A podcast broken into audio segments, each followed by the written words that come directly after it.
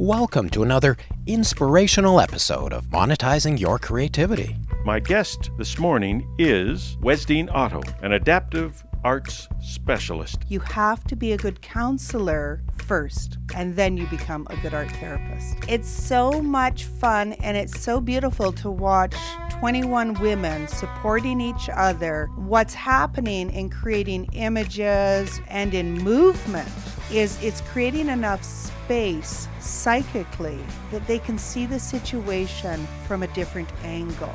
Monetizing Your Creativity asks the question what does it take to earn a living with your creative talents? I remember asking my mentor, I said, So you make enough money doing this to buy a house and a car? He said, Yes. I said, You gotta be kidding me.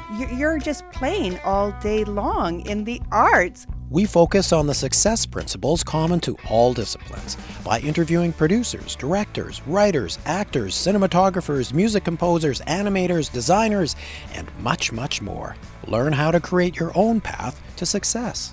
Let's roll. Well, once again, ladies and gentlemen, welcome to Monetizing Your Creativity. This is your host, Fred Keating, speaking. I'm uh, co hostless today.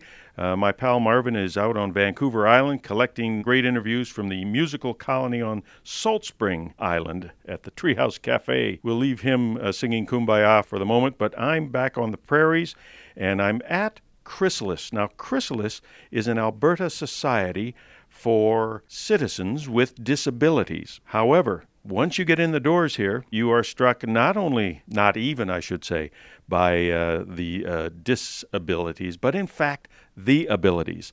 And my guest this morning is Wesdine Otto, an adaptive arts specialist. Wesdine, welcome, and can you tell me what it is that an adaptive arts specialist does? Thank you for having me. The first thing that I do is when I meet somebody, we talk. I try and figure out what their interests are, also what their abilities are, where those limitations exist, and what can be done in the arts to maybe overcome those limitations, as well as how can the art materials be used most effectively with the abilities that the individual has. Let me just ask you what arts materials you currently work with. We're working with everything.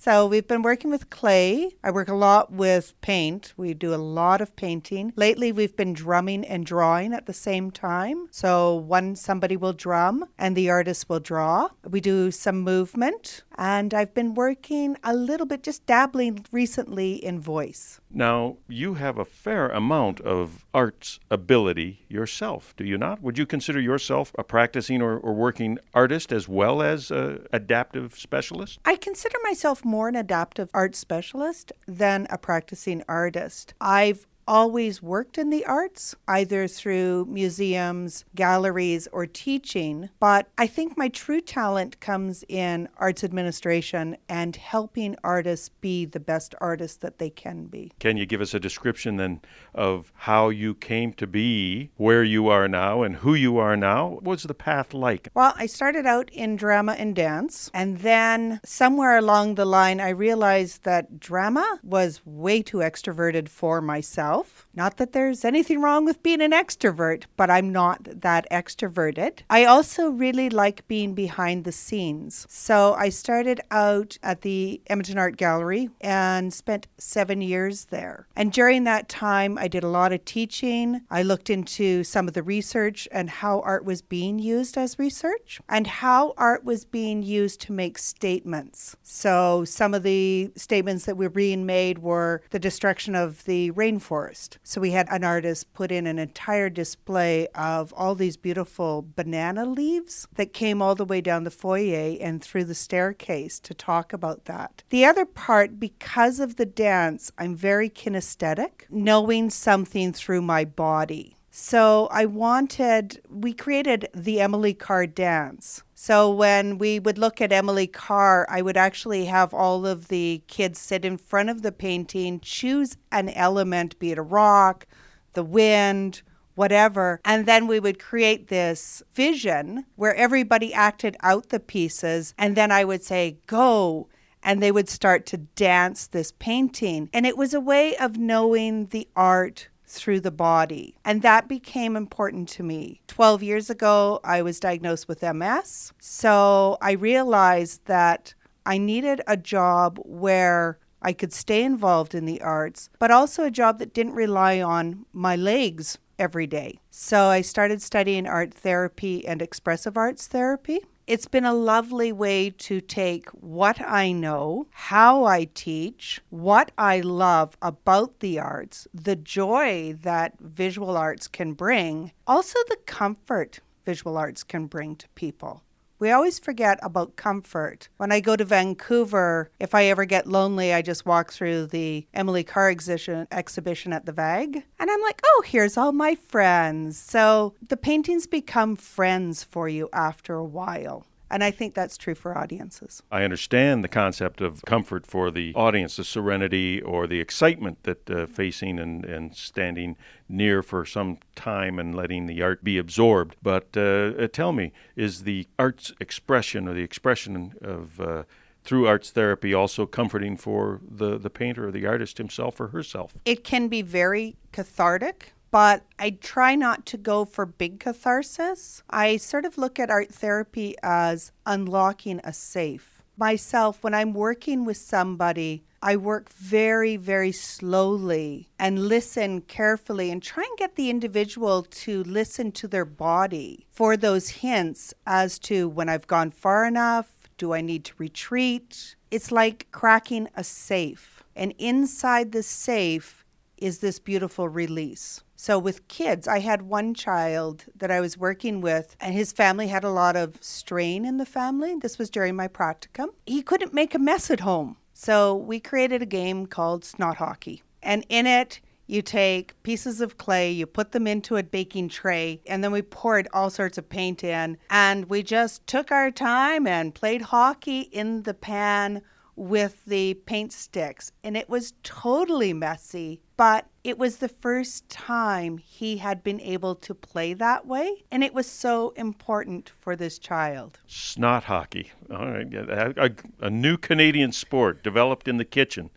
But what I'm hearing is that, in fact, while we've been talking about arts, I'm hearing now with uh, baking pans and all sorts of different kinds of materials, there's a there's a bit of science in here as well, is there not? In terms of playing around and experimenting with different materials. Absolutely, there's a lot of science involved in this. It's a new area. Arts therapy is very very new, probably within the last 25 years, and only within the last I would say 10 to 15 that we've gotten some really good research coming out of the area. But there is science. It's a really soft science. Your intuition guides the process and really knowing your materials, having used the materials. I never ask anyone to do something I haven't experienced myself because I want to know what it feels like in my body, and then I know whether or not that's the right next for somebody else. Tell me what kind of training is required in terms of the therapy side of arts therapy. Within our training, you have to have an undergraduate, it is a master's program. So we take the same training as a counselor, but on top of that, we also take art therapy courses, so history of art therapy, and then how to use art therapy with different populations. And then on top of that, I did five years of training under sort of a master, Marcus Alexander in Edmonton, on how to use intermodal, as he calls it. So shifting from painting to drawing, or shifting from painting to dance, or dance becoming drawings, or dance becoming music I've even performed a soliloquy with a broom that worked really well.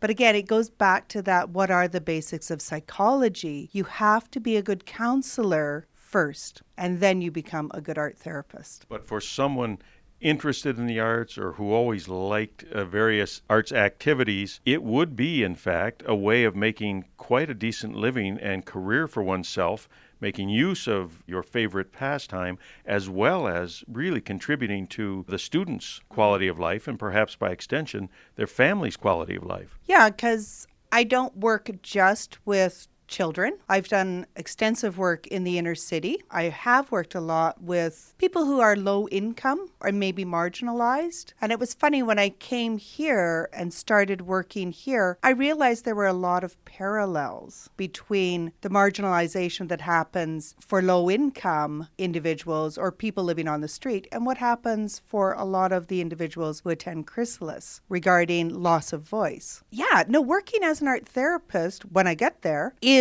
I remember asking my mentor, I said, So you make enough money doing this to buy a house and a car? He said, Yes. I said, You gotta be kidding me. You're just playing all day long in the arts and yet you can feed yourself well. I know exactly what Marvin would say if he was here right now, my co host. And he would say, You know, if you love what you do, you never work a day in your life. Mm-hmm. You get up and you play and continue to play. Let me ask you about the weekend retreat. Tell us about that. So, I just finished that last weekend. It's a joint program that's put on through an inner city, through a couple of inner city agencies, as well as CMHA and Aboriginal Counseling Services. And we're very fortunate we have a great sponsor, which is important in the arts. But our sponsor allows these ladies, we had 21 of them last weekend we go in, we spend the entire weekend, and the weekend is actually based around an arts project. That is how the weekend evolves. So this year we were talking about breathing space, and we came up with this idea to do prayer flags. It's so much fun and it's so beautiful to watch 21 women supporting each other. Some of them were so scared to make the prayer flag or didn't know how. And I don't do a lot. I just sort of hold the room, but they all help each other out. They also cheer for one another. We have artists come in on Saturday. We do six workshops on Saturday. So you're allowed to choose two workshops to do.